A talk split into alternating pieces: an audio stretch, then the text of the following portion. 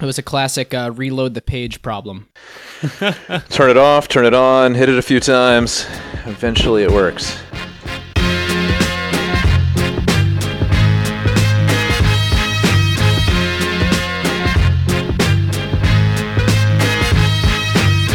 Welcome to episode 27 of Acquired, the show about technology acquisitions and IPOs.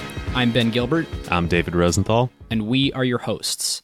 Today's episode is a discussion about M&A at Microsoft with Brian Schultz. Brian is the managing director and head of strategic investments at Microsoft. And uh, Brian actually started at Microsoft in 1999 in Corp Dev, uh, and uh, then left for a little detour into the startup world in the mid 2000s. He left and co founded Ontela here in Seattle, um, which was ultimately acquired by PhotoBucket. Uh, and he did that with Dan Shapiro, who's now the co founder and CEO of Glowforge here in town. Shout out to Dan. Um, after that, he came back to big tech and to M&A uh, to Microsoft uh, and has been back in corp dev and now running strategic investments ever since uh, but remains very active in the Seattle startup scene and has been a friend to us uh, and many others here. So welcome Brian and thanks for joining us. Thanks for having me. Yeah yeah. We are um, uh, super excited to you know we've had uh, we've had Taylor Barretta from Adobe on who runs Adobe's corp dev, um, but uh, super excited to talk to you about kind of the uh, bridging this world between kind of the big technology companies and running corp dev there and strategic investments, but actually having gone and founded a startup yourself. Um, how uh, you know how, what's your perspective what what kind of brought you back into microsoft after tasting the startup world. Right. Well there's uh, i think a whole bunch of different ways to look at it uh, and and you know, I think the the one thing that I, I, certainly believe is that it actually has made me a better corp dev person uh, by far, having been on the other side, if you will. Uh, you know, talk about uh, empathy, uh, empathy you know, having, customer. yeah, and having you know had to raise money and and uh, deal with uh, these discussions that that happen between strategic investors and acquirers, raise money and, and, and sell partners. your company all these things. Uh, and so, you know, just having, and, and then, you know, as a CFO, COO of a startup, having uh, been on the other side, both on the investing and acquiring side, I, I, also, I think, I hope, avoided a lot of pitfalls and, and kept my you know cap table clean. And, you know, I knew a lot of things that I, I should be doing uh, that I think a lot of folks uh, can get trapped in. Um, and so, I, I, think having the the diverse set of experiences is a great thing, and I wish uh, more folks in, in, Microsoft and other big companies, as well as in startups, had had that empathy to be able to uh, reach across the aisle. Um, and of course, now we're getting into politics and didn't mean to do that. But uh, going back, was uh, there an uh, election this year? I, I don't know what you're talking about. I blocked uh, all out. Blocked, completely blocked. Uh, you know, one good example is is in a startup. Of course, you, know, you have trouble getting people to call you back. Right? You want to do partnerships, you want to do fundraising, whatever it is, or you're just out there trying to you know, make yourself known and, and actually do things. Uh, whereas in the big company, you almost have the opposite problem where you have too many people you have to deal with, you know, and, and so uh, thinking specifically about M and A, uh, you know, I, I, acquired a company uh, a few years ago uh, that was about 25 people, and I remember looking at, at the conference call, um, you know, set up on my computer, and said you have 28 people on the call. so to do the acquisition of 25 people, I was talking to 28 people. was that and was that a uh, just an internal Microsoft? Just call? an internal call, right? And and wow. you know, if, if you think about you know all the business owners plus their lawyers uh, in and outside of the company, um, and it, it, it's just you know it's, it's, a big effort. Now, you know of course the uh, that that doesn't quite scale, right? And so even doing say an acquisition of LinkedIn, you don't necessarily have a much bigger team on the inside. Uh, but you, you know along have, uh, with ten thousand people, and... exactly. Uh, well, yeah, definitely not. Uh, hopefully not. So you're you're the head of strategic investments. To give a little bit of context to our listeners, can you explain? What that uh, looks like organizationally inside of Microsoft and what the process looks like when when you're acquiring a company. Like, do you find the company and bring it in, or does a business owner find the company and then loop you in to start the actual formal process? How, how does that look? The corporate development team uh, within Microsoft sits uh, under the CFO, uh, and we manage Microsoft's balance sheet uh, activities. And so, if you think about acquisitions, investments, divestitures, and joint ventures, uh, when, when we do these partnership activities as it relates to the balance sheet, that's where corporate development gets involved. Um, and the the kind of how we find companies or, or, or uh, find our targets and, and, have these discussions uh, is is really it's a mix, although it's typically driven by our business groups in terms of the finding of the companies, and and that is because our product teams they know their they know their markets much better than we do, and and certainly at Microsoft we have such a broad based business in so many different areas. It would be really difficult for the central team to be all knowing, right? I have mean, to in any given space. capitalist.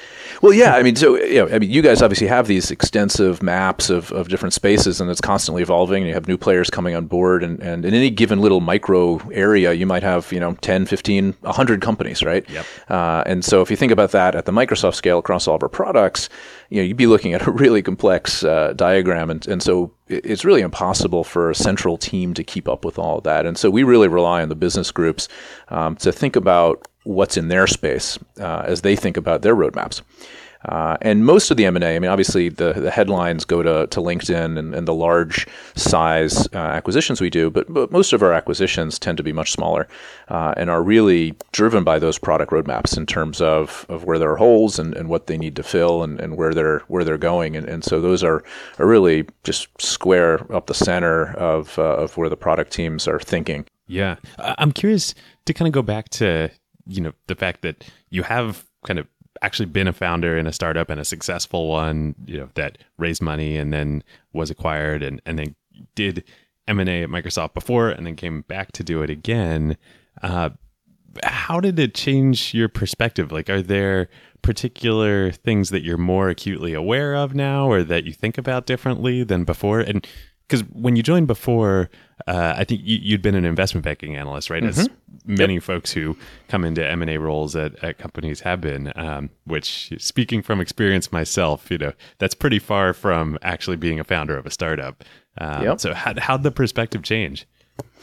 Yeah, well, you know, when I got to Microsoft, I mean, even when I was doing investment banking, I was thinking, uh, you know, it, it's you're almost too removed from what's actually happening on the ground in, in terms of doing something, right? I mean, you're, you're kind of advising and, and moving things, you know, uh, around the chessboard, but you're not actually doing anything, producing You're anything. not building the chess pieces. Exactly, and and so you know, in investment banking, that's why I joined Microsoft. Was I thought, wow, I I, really want to get into an operating role in a company, um, and, and that seemed like a good path to do it. And this was you know back in 1999, right at the height of the dot com boom, uh, where you know, everything was was kind of going a little crazy. And, and my thought at the time was, you know, this this is going to end some somewhat soon, most likely, um, and, and I want to go get myself positioned in a place where where I could actually you know still have a job in a year Take a and seat and actually music stops. Yeah. yeah, and and actually learn something from it. Uh, and and so that's where that Microsoft job seemed really appealing. And, and I'd never been to Seattle and hadn't really thought too much about about coming here to do that. But uh, but it, it worked out nicely.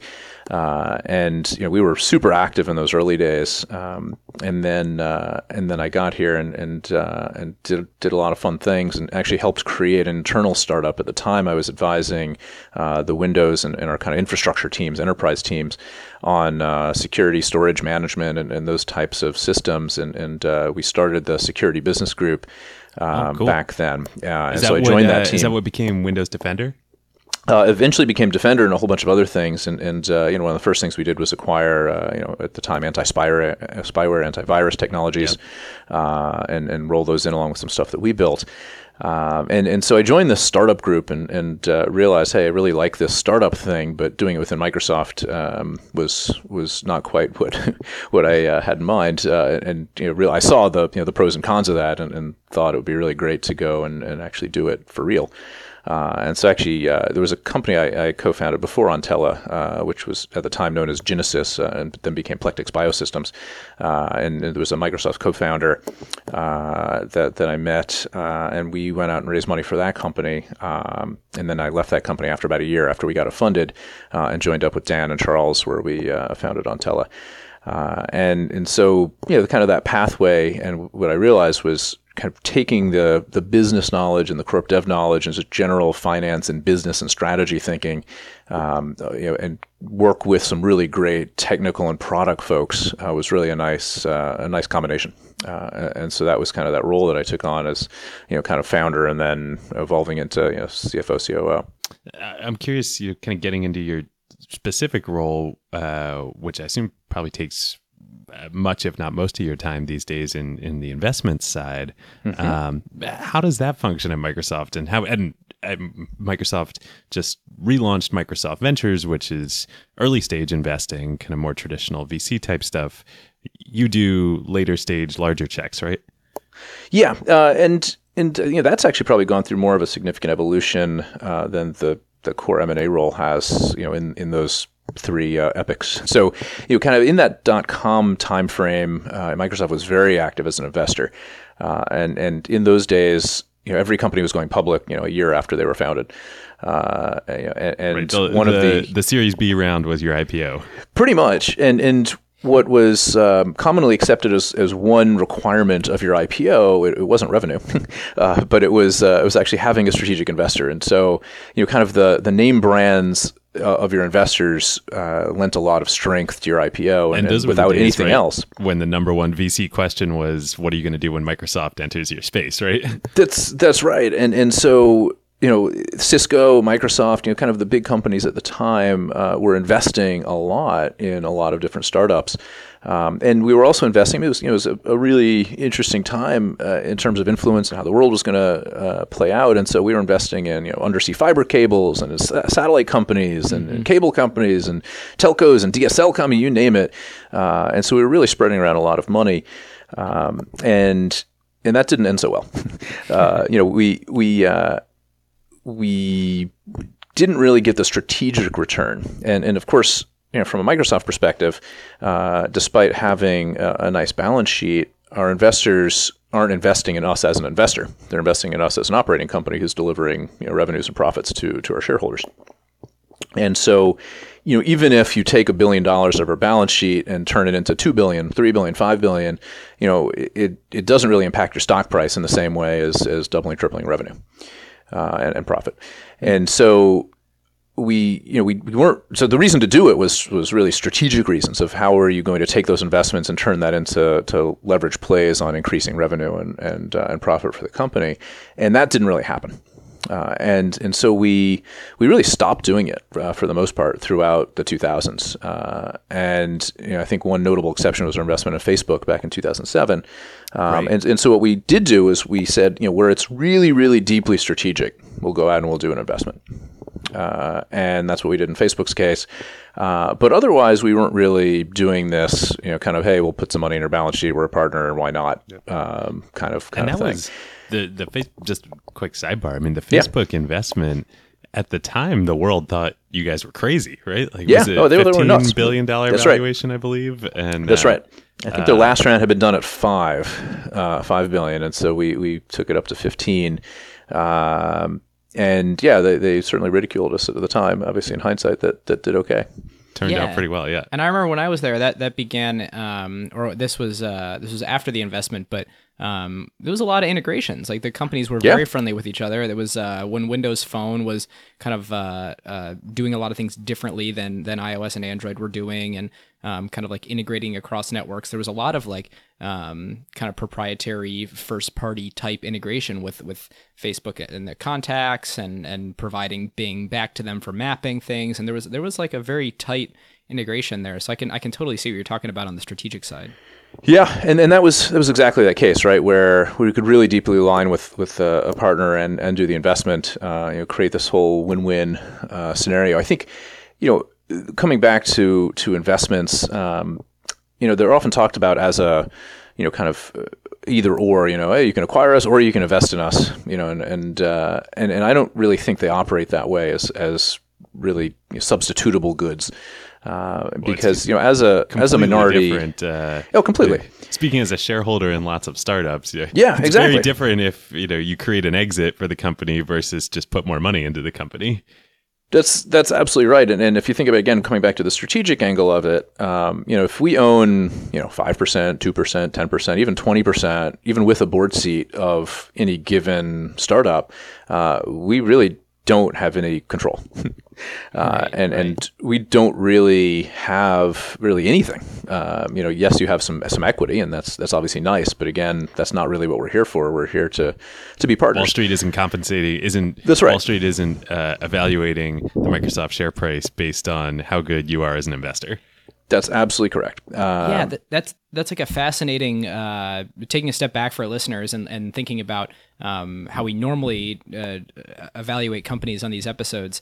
Being an LP, or let's say you're a venture capital firm and you have LPs, the pressure on you and the expectation is very different than being an operating company with shareholders. Like the they're the shareholders are looking for multiples that come from um, your your operations and your ability to um, execute core business activities in a sustainable way.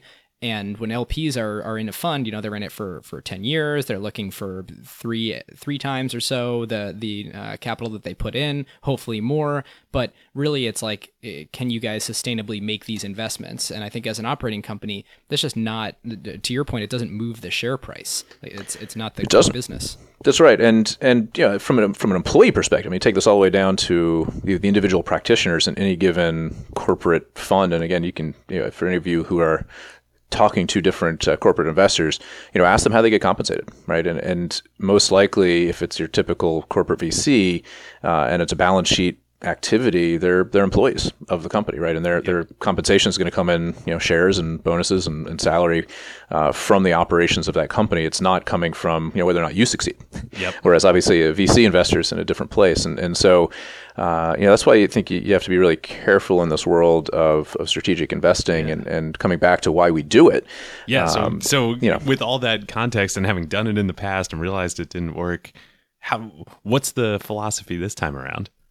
Yeah, and, and when you say it doesn't work, I mean, I think you have to be careful in, in terms of work to do what, right? And, right. and so if your objective is is these really deep strategic tie-ups and or a return on your capital, uh, or both, right? I mean, I think it's it's kind of hard to do both at the same time.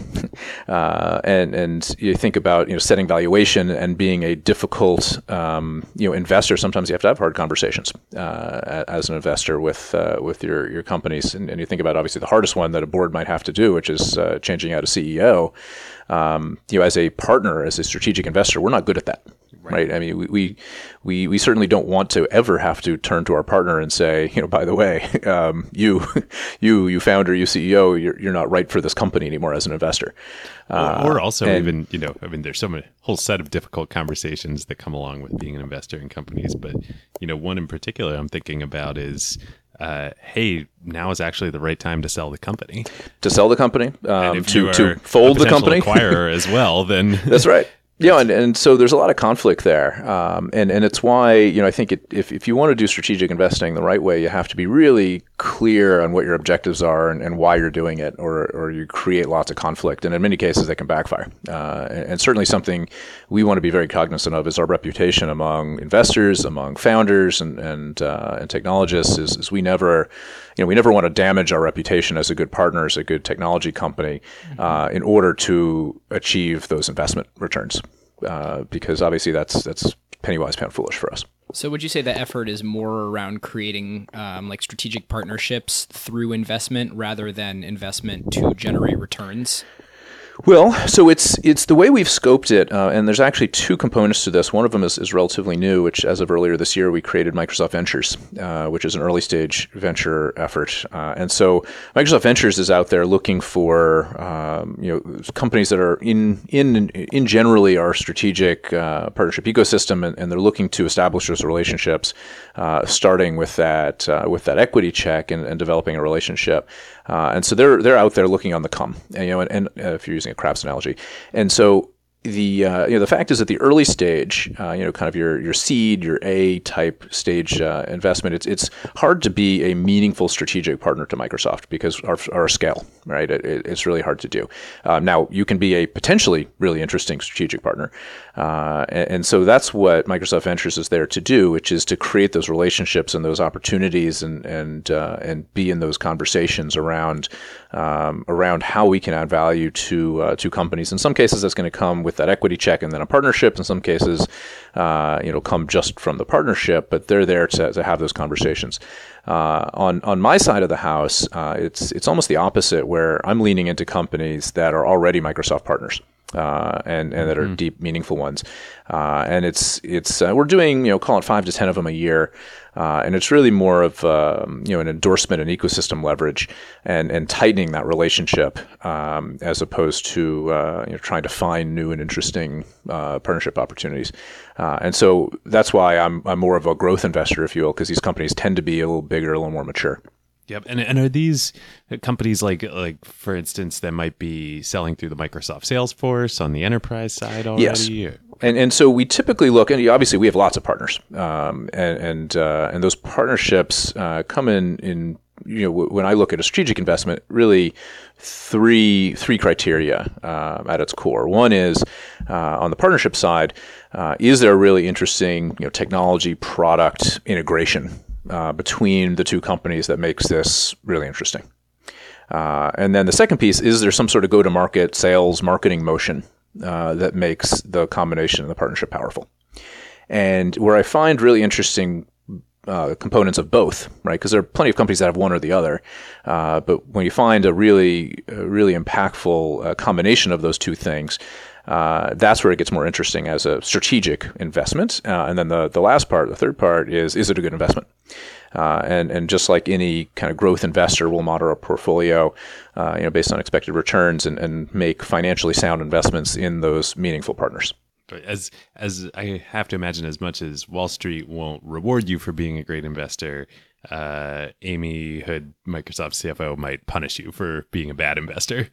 Yeah, exactly. And so, yeah, that that's again why um, why we we tend you know not to to do this you know in a hugely active way. I mean, again, I'm not out there spraying billions of dollars of our balance sheet money around because that that really just creates a huge liability. And so we do it, uh, you know, where it's meaningful, where it makes sense, and where we think we're going to get a, uh, reasonable financial return. Uh, that's you know risk based. Uh, and so over the last uh, two years since we you know kind of done the, started doing this in a programmatic way. Uh, we've uh, done about 16 investments, uh, investing about 250 million uh, on on this side of, of the house, on the growth side. Uh, you know, Microsoft Ventures has a, a, separate portfolio they're managing. That's a great transition. We um, we want to uh, move into talking about the state of the M and A market right now at large, and yep. it's it's um, you talking about number of deals is a great segue into why have we seen so much deal activity this year, both large and small? And and the largest of which being obviously you guys, right? Well, yeah, and, LinkedIn. And those are again, uh, you know, as we look at M and A, um, they are they are different, and and we're always looking for great opportunities for us to grow, uh, and and so you know the question of uh, you know th- those large companies uh, we're, we're always evaluating everything, right? Uh, and the thing with the large companies, they, they tend not to be, you know, suddenly found opportunities. we we do right. we, we know about LinkedIn. We, we know they're there. You know, we, we know where all these large companies are. We know who they are, um, and and, uh, and and so you know those are always being evaluated. And, and obviously, when you know something happens, whether you know w- something flips between you know day one and day two, where we decide, okay, now it's the time to, to acquire Skype. Now it's the time to acquire LinkedIn. Um, and, you know, there's a whole bunch of things that go into that. Uh, and in terms of your, you're asking about the trends you know, right now. Um, you know, I, I, wouldn't say that there's anything on our side of the house um, that that makes this a better time or, or um, more exciting time to acquire. I'd say it's almost on the opposite side, where you know it might be a really good time to sell, and so there's a lot more companies that are, are trying to market mm-hmm. themselves mm-hmm. Uh, in that way.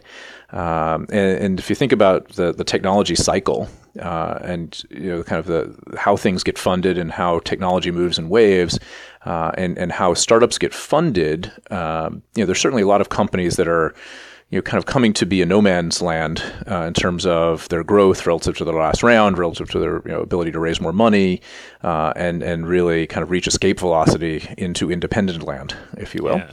Uh, and so I think there's a lot of companies that are, are certainly looking to sell.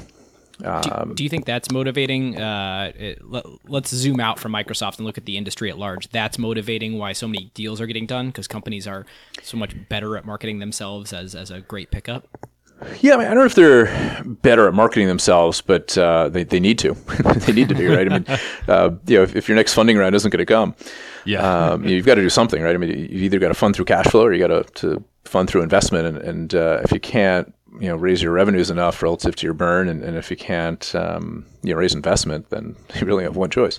Yep. Uh, Uh, well, and- you have two so I think- choices. yeah. One is happier well, right. than the other. yes, yes. Good. Fair point. Uh, I'm talking about the companies that actually have something, right? And, and so, you know, th- there will be a price um, for, for companies that actually have have something, right? So Uh, how do you? And I'm I'm curious on that front. The the fact of life in startups is um, unfortunately more companies than not end up in that situation. Um, you know where uh, they've built something. You know they've built a product. It's getting usage. They have revenue, uh, but it's either uh, not going to get to a scale where they can cover their burn, and thus the company has faces the prospect of going out of business, or or uh, we see this plenty of times too.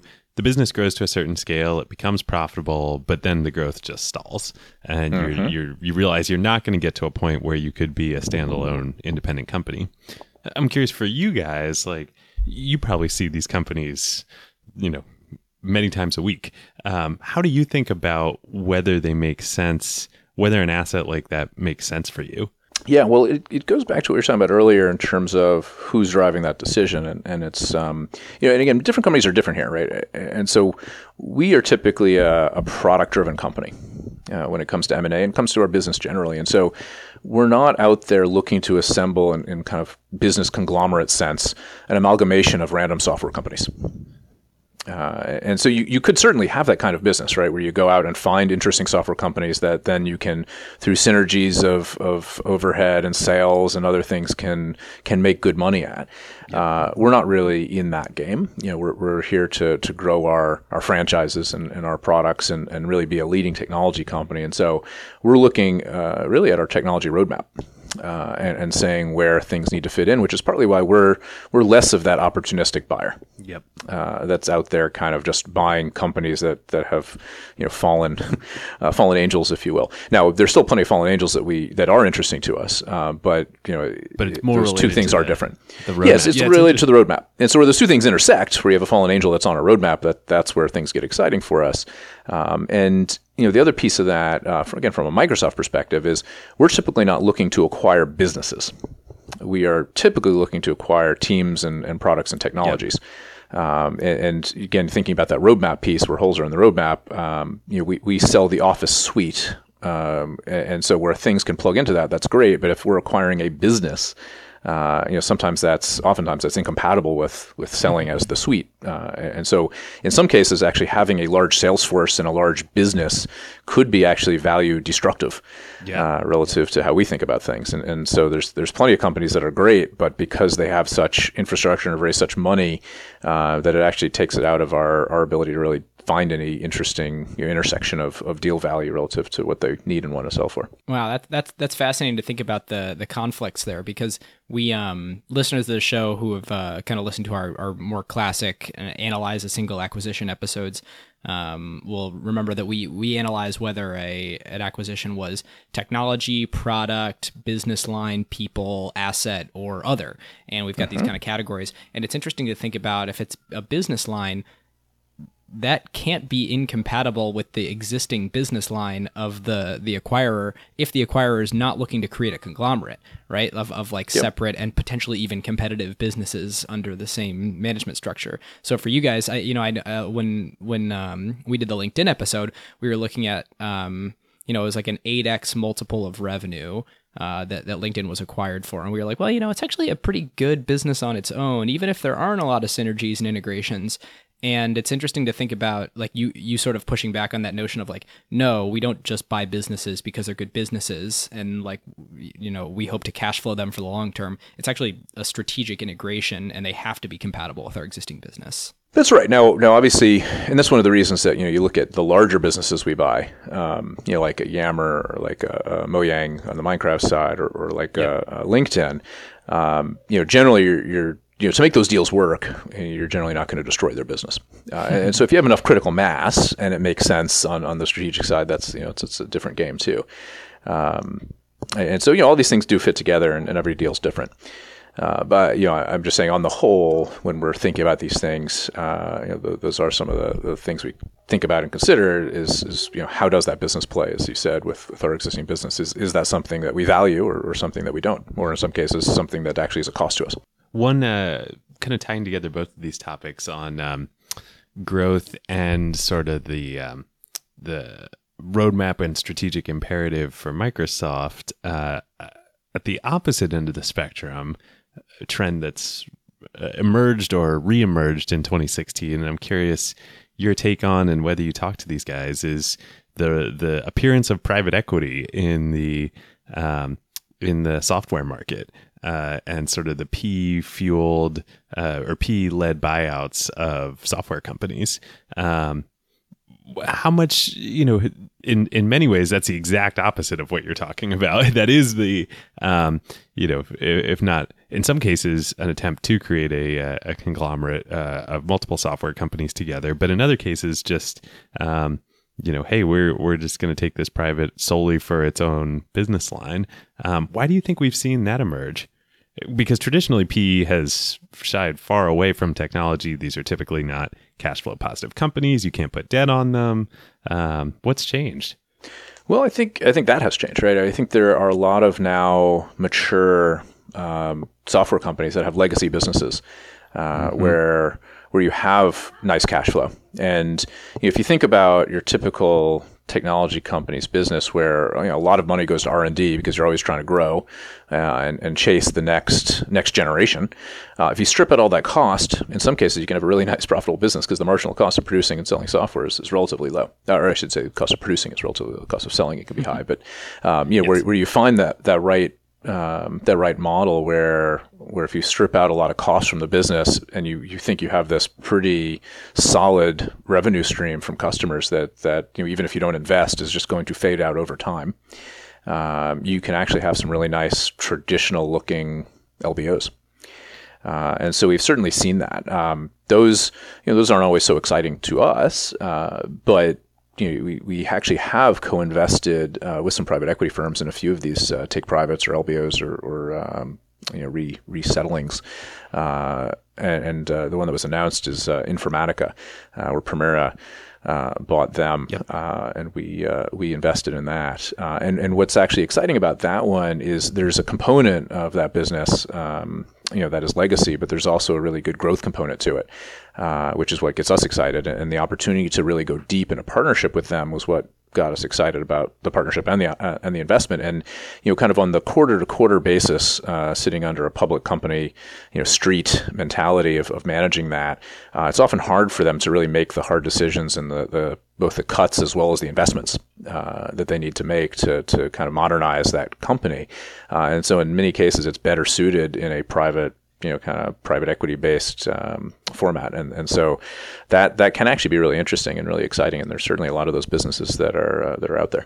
I just want to highlight real quick for listeners because i uh, i'll admit i just googled it. Lbo is a leverage buyout Oh, sorry. Yes. no, no, no, problem at all. It's, it's interesting. Uh, it's we, have got a good mix of uh, yeah. kind of like product and, and, engineering types that listen to the show, as well as people that are uh, kind of much more versed in the, the corporate development and, and financial world. And I, I tend to uh, uh, perhaps over-index on hey, being a recovering investment banker myself. I, I, just imagine everybody knows these things. But yeah, uh, and and typically, you know, um, the reason we're we're talking about this is it's only been very recently that um, private equity firms and LBOs have really started paying attention to tech. And yep. Brian, for re- really the reasons that you were saying that the industry's matured, um, but typically these these firms would buy, you know. Um, like you know Heinz ketchup, right? The right, the, right. the, types of things that yep. Berkshire Hathaway would buy. exactly, it's more Warren Buffett that, style in a way. Yep. Yeah, yeah, and, and actually, I mean, it was back when I was an investment banker. Um, that uh, Silver Lake, uh, which I think was the first true private equity,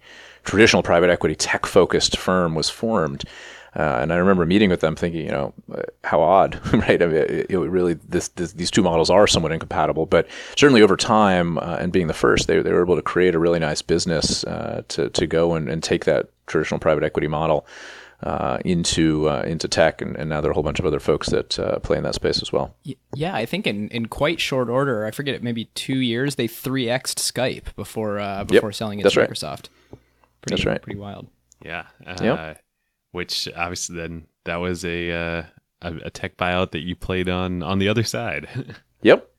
Oh, that's right. This is actually a pretty good uh, segue. So on the Skype episode, we talked a lot about um, the the implications of ha- having a lot of cash overseas, and that um, you know Skype was a, actually a really great way to deploy some of that capital um, because it would have a pretty heavy tax burden when when uh, attempting to repatriate it. And so the question for you is: Are are potentially changing corporate and foreign tax structures on your mind as you think about large deals? Um, yeah, we're, uh, we're we're certainly always cognizant of the uh, you know, regulatory regimes and tax, regi- uh, tax regimes. Um, you know, most of these larger acquisitions, um, you know, have a, a, large and complex international component to it, uh, which means we're dealing with that anyway. Um, you know, even at the kind of more operating internal level uh, of any given you know company. I mean, if you look at uh, um, you know at Skype, if you look at LinkedIn, if you look at a whole bunch of you know, they they all have you know, pretty complex operations uh, that, that, you've got to think about. Um, you know, uh, Skype, of course, happened to be domiciled not in the U.S., uh, and so that was certainly a nice benefit that we were certainly aware of. Uh, eh, but you know, the, these things are, are always changing, and, and um, you know, if, if you think about from the Microsoft overall planning perspective of, of how we manage those those uh, those environments, uh, it really has to sit within uh, you know our, our overall uh, management. And, and, again, these things get really complex in terms of where IP lives. Uh, you know, Apple and others have been in the news a lot lately in terms of, of how they do those transfers of, of tech mm-hmm. uh, and, and how that you know creates or avoids or or distributes their taxes in different ways.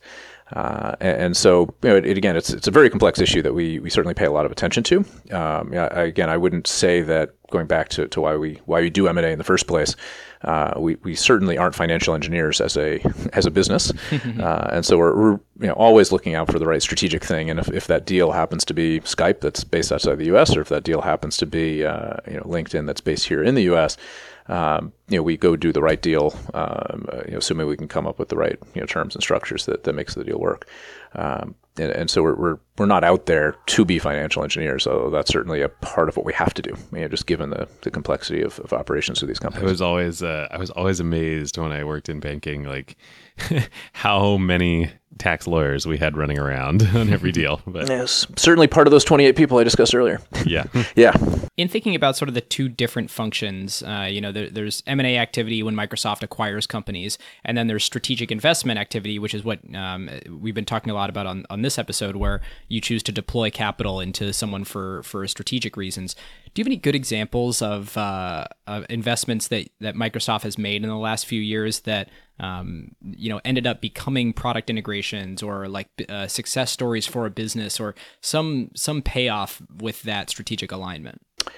Uh, you know, in term payoff in terms of um, maybe like you made the the strategic investment and then there was uh, something in the product in the ensuing years, either on, on the Microsoft side or on that that company's side to um, that that took advantage of the the sort of strategic um, alignment between the companies. Yeah, sure. I mean, we can look at a couple of examples uh, in, in the recent past that I've been uh, been involved with. Um, if you look at, say, uh, Foursquare, uh, mm-hmm. we made an mm-hmm. investment in Foursquare, uh, and, and, we've you know, developed a great partnership around their data uh, and data asset that that feeds into Cortana.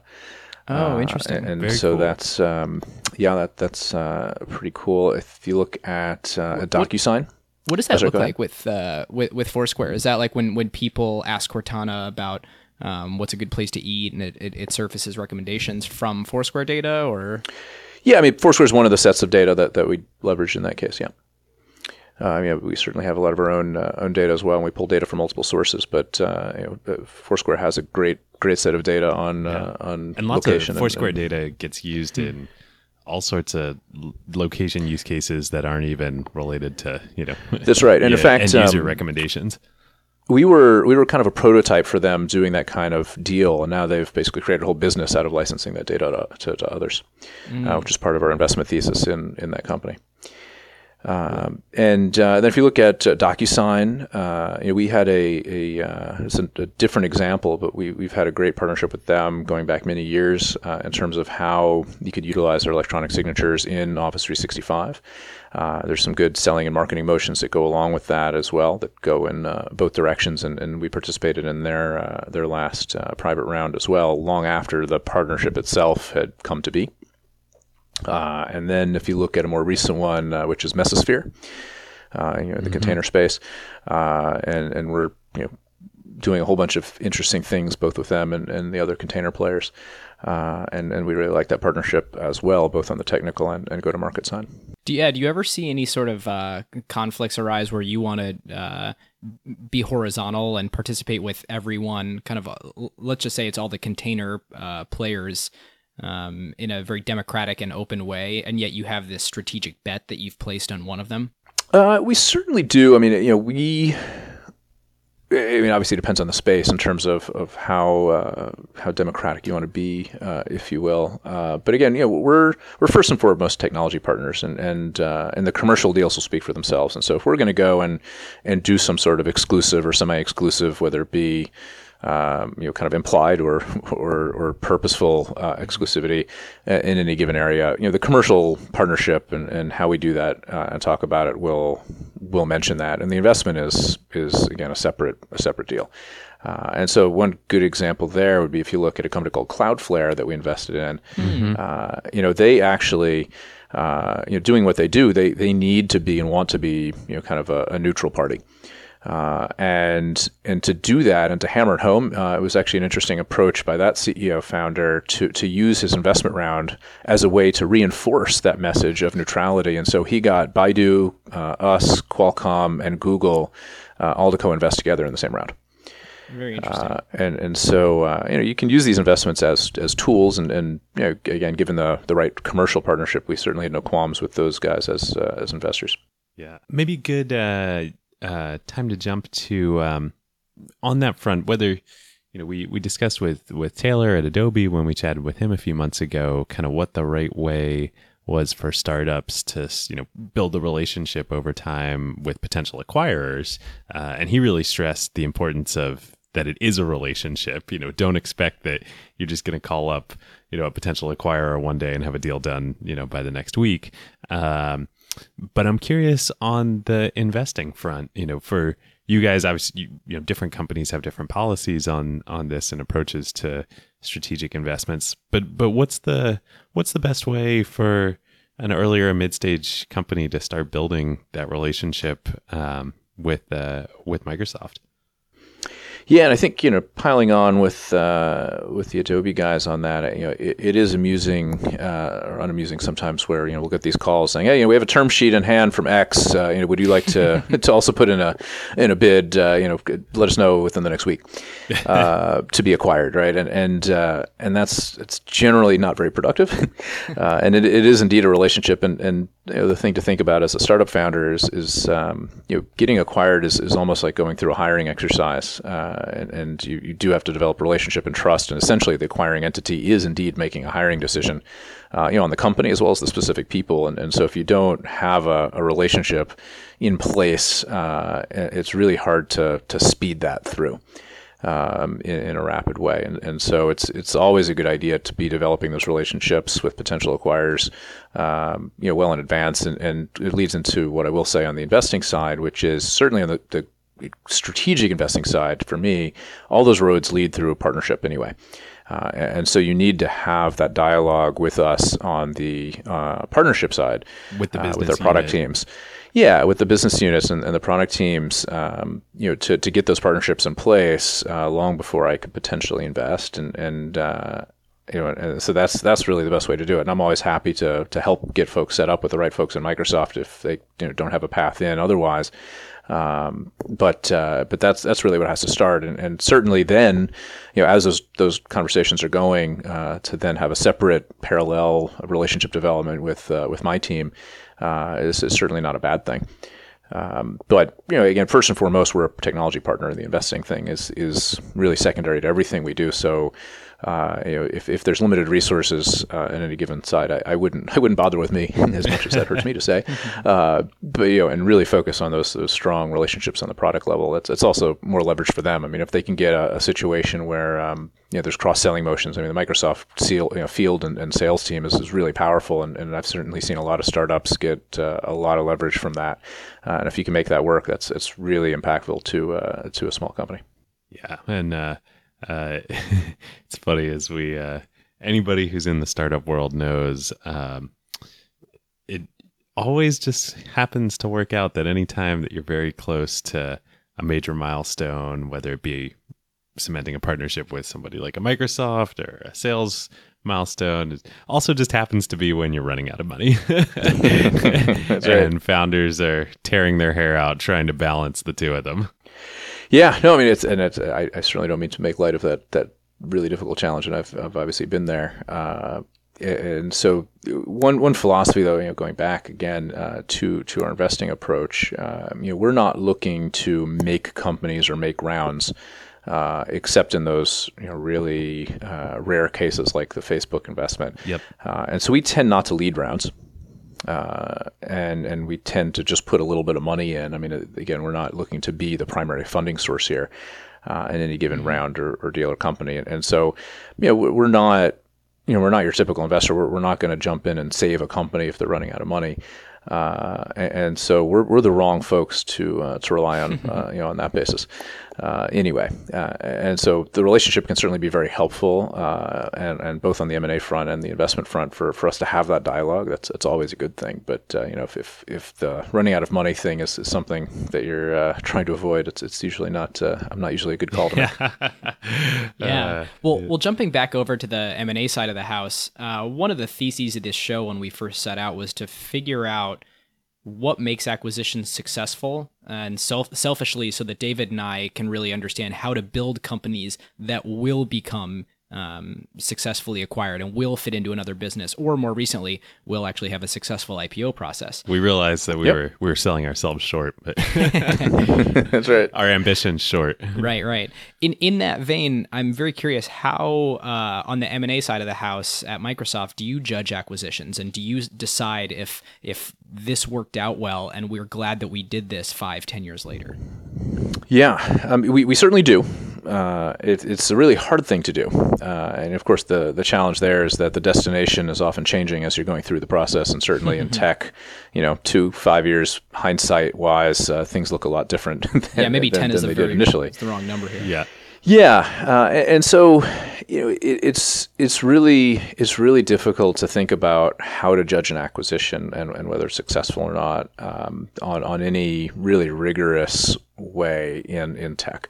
Uh, you know, that said, we certainly try. Uh, and so with any given acquisition, uh, we'll have a set of agreed um, you know, judgment milestones, metrics, uh, you know, and various criteria, which which usually include you know retention. You know, are all the folks or, or some folks of the uh, the acquired company still here? You know, six months, one year, two years later, uh, are they happy? Um, you know, have we shipped X, Y, and Z product or feature? Have we done, you know, A, B, and C integration? Have we, you know, pick your, you know, the revenue targets or profit targets? Are there some sort of accelerated, um, you know, either schedules or unit volumes for some product or feature we have? You know, pick your set of things that form the basis for why we went and did a deal. Uh, and and we lay that all out uh, and we we cement that in, and then we do track that, uh, and then the owner, you know, someone in Microsoft owns that, you know, someone in the product team, uh, product teams owns that that team, and, and and signed up for either that revenue or those features or, or retention or whatever it is, uh, and so we certainly do um, you know judge those over time, uh, and that's you know, I think the closest we can get. You know, and, and, again, even with that, we have to be cognizant of of how things shift and change, and often that person might not be the same person who's managing them. You know, those acquired uh, employees 6, 12, you know, 24 months later. Are there any that you think went particularly well in the last five years that, that are worth saying like, wow, that, that one went really phenomenally? Um, yeah, and I think there, there certainly are, and, and one thing I think that's um, that's fun to to watch is our changing approach to these things. Um, and you know, I think in a lot of companies and, and certainly in Microsoft, it it, uh, it used to be the case where you know, let's say you're the um, you know product team for Outlook uh, and you're trying to ship a mobile client. Uh, and it's not going so well, uh, and then you you know get management uh, uh buy off to go buy buy a mobile client. In this case, maybe Acompli. Let's just say as an example, and and then you you bring those folks into the company, and now that startup that you just acquired is reporting to the same people who are failing before. Um, that usually ended up being a recipe for for just not not. A, let's just say that the acquired companies usually were excited to be in that position. let's say that the you know, managing uh, folks there, you know, essentially went and continued to try and do the same thing, but now just with new people working for them. Uh, hmm. and so that usually didn't end well, surprisingly. Uh, and so you know, I think with the Acompli and with, with other companies we've acquired recently, uh, we, we've done that differently. Uh, and, and we've taken those folks and empowered them. And, and assuming they've been successful, we've continued to, to expand their scope and given them more and more. And, and so, uh, you know, I think you're, you're seeing the benefit of that approach with, uh, with Outlook uh, mobile and iOS um, and, uh, and how, that, how that's worked. and so, yeah, I think that's uh, that's a case where I think we're we're pretty excited, uh, and and you could say the same thing, uh, thing for I think a lot of the other uh, companies we acquired uh, recently. Yeah, it's interesting to. Um, I always love thinking about what those you know as the organization matures, you know, the corp dev organization matures, or um, you know, from my world, you know, as a VC firm grows and sees many cycles, and as individuals uh, within those organizations grow, you know, you you start to learn these. Uh, you know, VC's all about pattern matching, but um, mm-hmm. you you get these you know sort of senses that develop and kind of informal rules. And then what's really interesting is when you decide to break the rules. Um, but I'm thinking about like uh, you know one that um, actually be relevant to my carve out. You know, in VC that you learn pretty quickly is it's really hard to build a big company if you're not targeting a big market. and uh, yep. plenty, you know, I make that mistake. Madrona makes that mistake. Even the other great VC firms make that mistake all the time. Mm-hmm. Um, but uh, and then you always remind you, like, God, why did I do that? You know. uh, but um, but you know, for for you and for Microsoft now, you know, for decades, uh, having been able to practice the craft of you know of M and A, and I think about you know VC is the same way. Um, you definitely get these you know these rules that kind of evolve like oh yeah maybe we shouldn't uh, if we're buying a product to replace one that's failing we probably shouldn't have them report to people who are who are who are um, not successfully shipping the current product. No that's right. Yeah. Um, one final note kind of before we move into follow-ups hot takes and carve outs are there any other people or companies who you admire that you think do corporate development or strategic investing really well? Uh, you know, that's a good question. I, mean, yeah, I think you see lots of different models. Um, if we're talking about just the investing side, um, you know, and, and Google has taken the approach of, of creating a separate fund uh, and a whole separate team and, and creating those walls and trying to create a real VC. Uh, and I think that's certainly one one way to go, and, and the market will will judge over time if they're doing a good job with that or not. And, and they're essentially out there competing with any other VC mm-hmm. uh, for uh, for dollars. Um, you know that can take away some of the strategic components to it uh, too. Uh, and and so there's you know all sorts of uh, views on the spectrum. You know, corporate VC has gotten, you know, I think, really hot uh, for some reason over the last uh, number of years, and, and, just about everyone. I think I was reading today um, that uh, you know you have a, I think it was Tyson Foods, you know, the folks who make chicken. Uh, they now have a VC. looking at new protein replacement oh, opportunities, yeah. so you know Sesame Street has a VC. You know, pretty much everyone has a VC yeah. these days, right? I've, I've been amazed. I mean, it's been so much talked about uh, in the last couple of years, but you, drive around in Silicon Valley and you see all the auto companies have their uh, yeah, you know, Silicon Valley centers now. Mm-hmm. Yeah, I, mean, I did a deal recently with GE and Caterpillar and, and others. I mean, it you know kind of uh, you know everybody's getting into the game, and, and I think that's going to be interesting to watch over time. And, and so to kind of flip your question, um, you know, kind of I, I think there's a lot of folks who I'm not sure if they're doing it right, and, and we'll we'll have to see. Uh, and, and again, going back to why these folks are setting it up and, and what they think they're going to get out of it. And and as a former startup founder, uh, you know, certainly at the early stage, um, you know, certainly have to be careful about tying your your wagon to uh, to really anyone, because uh, you, know, you, you want to maintain optionality at, at the early stage if you can.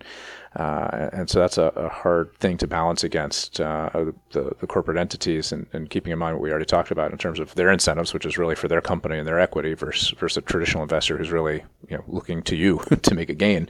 Uh, and those incentives are very different. Uh, and, and, that manifests itself in the boardroom, that manifests itself in, in shareholder votes and, and for, you know, follow-on rounds and, and all sorts of things that um, yeah, I think folks are going to have to be uh, be careful of. So I think there's you know a whole bunch of folks who are out there doing uh, you know doing a good job. Uh, you know, Qualcomm Venture certainly does, and, and I think uh, Google has a pretty good reputation, and Salesforce is very active, yeah. Uh, and we've co-invested with them before. Um, so I've been very impressed with a lot of the teams I've I've seen in corporate VC, um, and, uh, and, and again we'll have to see how how the whole space shapes out. Indeed. Indeed. Should we uh, do follow ups and hot takes? Yeah, let's do it. We've got some fun ones. I I realized um, we were negligent uh, last episode on the Marvel episode and uh, didn't discuss. I believe uh, we discussed Snapchat's Snap Inc.'s uh, spectacle Spectacles. launch uh, mm-hmm. and initial very positive reviews. I can't wait to try them. Um, but we did not discuss the elephant in the room, which is IPO news that they are rumored to be preparing to file for an IPO.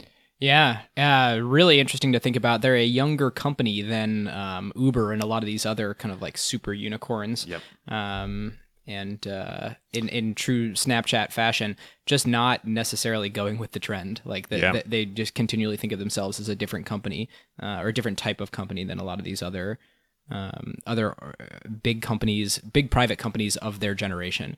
And so I think um, you know, it, there are reasons why it makes more sense for for Snapchat to be IPOing and companies like Uber to be waiting.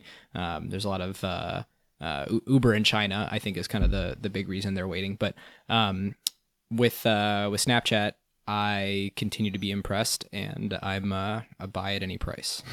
but don't take note my, to self: don't do not give money to Ben. yeah, don't take my investment advice. uh, yeah. Um, uh, also, really interesting with Snapchat. I mean, uh, one, you know, to kind of as we talked about on the Facebook IPO show, um, and then afterward as well. Um, I think it's great to see a company that is four years old, uh, but clearly has achieved scale and is in the process of building a meaningful uh, revenue um, business and, and eventually, hopefully, profits as well. Um, take this step and do this. Yeah, um, they've achieved domestic scale. I'm very curious to see how they do internationally yep. as they really start to, to expand there because I think um, you know what we keep seeing uh, Instagram copy a lot of Snapchat's functionality. And uh, if you're already an avid Snapchat user, you often are, are not really compelled by the Instagram features. You're like, yeah. I can already have my network, my habits. But then you think about all these people that are in countries where Snapchat hasn't gotten big yet. And the, now the sort of question is, will Snapchat ever get big in those countries since um, since Instagram kind of has a lot of that functionality yeah. now and they already use Instagram all the time. And I'm still bullish because I I this is one of those like uh, sort of seed company bets where you just say yeah I wouldn't bet against that person and like I want to I, I, I have a lot of faith in their ability to figure that out and that's how I feel about Evan Spiegel and uh, the, the kind of leadership at Snapchat but um, I I think it's important to like note a risk that they've achieved yep. domestic scale and we'll see how they do well, it'll be a very interesting S1 to read. Yeah, totally. no matter what. Yeah, what? Oh, the the risks to the business section is going to be yeah. awesome. uh, I'm curious. I don't think Microsoft is a shareholder in uh, Snap Inc. Um, but uh, Alphabet, uh, Google Alphabet is, um, as are several other strategic companies. I'm kind of curious, Brian. Like when when you guys have had investments uh, that then go public what do you guys do with the stock? Yeah, we uh, we depends on the situation, uh, and we we generally don't comment on what we do with it. Uh, and this goes back to to the whole question around how how and why we're doing strategic investing is is um, you know selling a partner uh, is, is usually a really difficult thing to do uh, because of what it, you know. And so we, we generally just don't talk about these things. Uh, and so, you know, people will ask, hey, you know, Facebook, have you sold your stock? And, and we just don't answer. Um, and uh, and it's for good reason, which is uh, you know assuming we're under the threshold, of course, for yep, for yep, uh, having to, to be yep yeah, then uh, there's really no benefit whatsoever to talking, you know, talk about how we, how and what we're doing with those uh, those stakes. Um, Yeah. that are put Which in is place. actually you know, interesting. You know, uh, something that um, I didn't realize even until I'd been working in venture for quite a number of years. But I think most people don't realize about the VC ecosystem. It's actually kind of the same thing. Um, Yep. You know, when companies go public, like it's not like there's a magic moment and like we sell all our shares. Um, uh, oftentimes we can't even if we wanted to. Uh, and so um, you have VC firms that are holding shares of companies that went public long ago uh, and figuring out it's it's actually a big um, you know, t- it ends up being a meaningful kind of strategic discussion within VC firms of for each yeah, investment. when's the right time to What sell? is when is the right time to sell? And and we also have the complication we can distribute the shares directly to our investors, so we can just give them the shares rather than selling Right. on the open market. So that's another lever we can pull. We can we can hold, we can sell, or we can give the shares away uh, or give the shares back to our LPs. Is that LP decided, or is that decided by the management of the VC? it's firm? decided by the management of the VC firm. Huh. And then so the risk of, you know, the the sort of LP argument, typically they want us to distribute as fast as possible because like, hey, you know, that's our investment. We invest in you. These are shares. They're now liquid on uh, public currency. We have people that manage public stocks. You should give them to us. Right. The tension, though, is if we do that and um, we think there's a meaningful chance that they might just sell those shares, then that can be detrimental to the company. If a whole slug of shares gets comes on the market at once, that can depress the share price. Um, so it's a complicated situation. Yeah. Um, hot take. Uh, this is uh, just today as we're recording this. Uh, Amazon announced Amazon Go. We got to talk about this. Yeah, so uh, Amazon Go is a driverless drive-through store. Is that, am I getting that right? autonomous AI. it is all of these things. Uh, it's a grocery store here in Seattle uh, that you walk into, and there are scanners and sort of um, turnstile like things when you walk into the store. You scan the Amazon Go app on your phone. Uh, and then it identifies you. And then once you're in the store, uh, you just pick up anything that you want to buy. You put it in whatever, you hold it, you put it in your backpack, you put it in your purse, and you just walk out of the store. No, no uh, checkout aisle, no cashiers, no nothing. Just automatically uh, tracks what you picked up, and you pay for it through the app automatically. Yeah, I don't know if this will work, but I I love. Uh, I, it's it's impossible to overstate how much I love Amazon's muscle for experimentation and ability to like do tens or hundreds of these sorts of things at once. And it, it- it's interesting. I'd love to know how big the team was that pulled this off. I, I'm willing to bet it's a lot smaller than you'd think. Yep.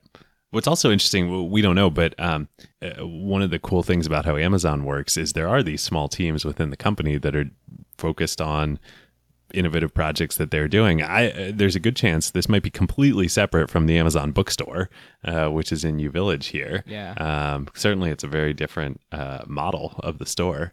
Um, super cool. Love to see this innovation. I can't wait to. Uh, it'll be open to the public in early 2017. I can't wait to go try it. Yeah, Brian, what's your take? You gonna check it out? I I'm excited to go buy stuff and walk out Just and, and see what happens. feeling like I'm shoplifting, but it being totally legit. Exactly, exactly. I mean, this this is going to create all sorts of consternation for shoplifters. I mean, there's there's you know, h- how they're going to get around this is going to be an interesting question. Yeah, I wonder into the you know the product and the model for this, how much they thought about that. I mean, shoplifting is like a meaningful, um, you know, it's a meaningful cost to retail stores and grocery stores. Um, this solves that problem. Maybe. I mean, you know, obviously, if they have technology that solves that problem generally, um, you know, in theory, everybody, everybody who does retail is going to want to buy it. Uh, you know, you have, uh, you have lots of companies, or I shouldn't say lots of companies, but a few companies around that have you know, anti theft, anti shoplifting technologies. Uh, I did some work actually as an investment banker for a company called Sensormatic.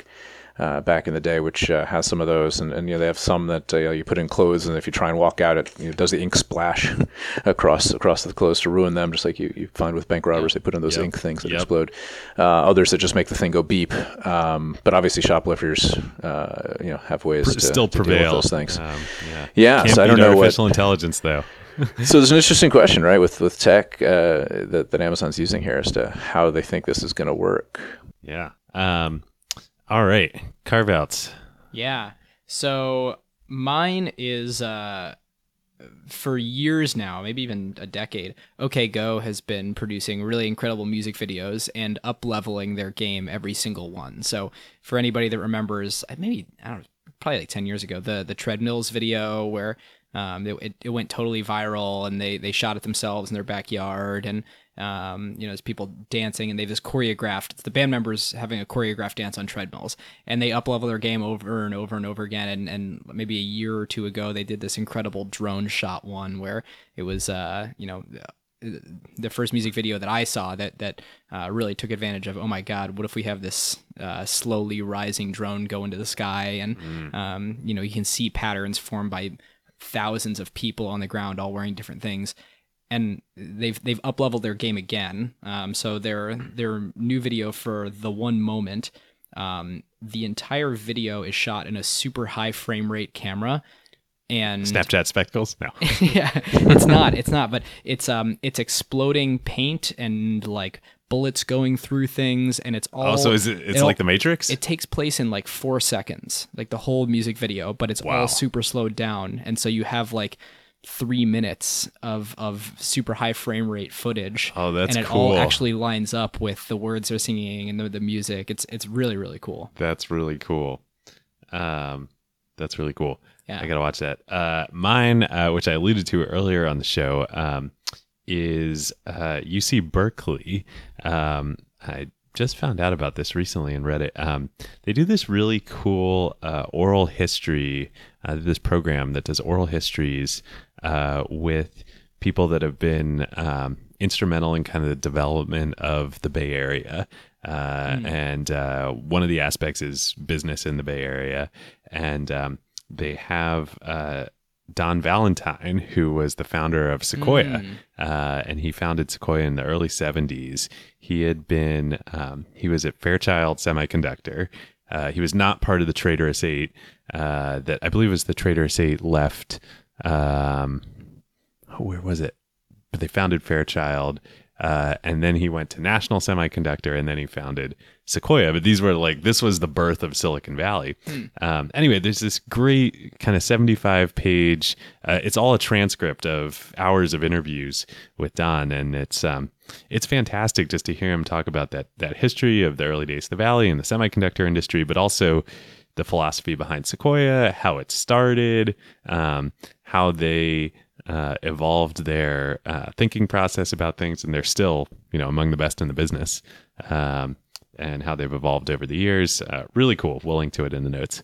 Cool. Brian, uh, we know you've got one too. Yes, yes, I do. I, I, I find this, uh, particularly in light of everything that's going on uh, right now uh, in terms of uh, the election, is an article that Om Malik published in the New Yorker about a week ago called Silicon Valley Has an Empathy Vacuum.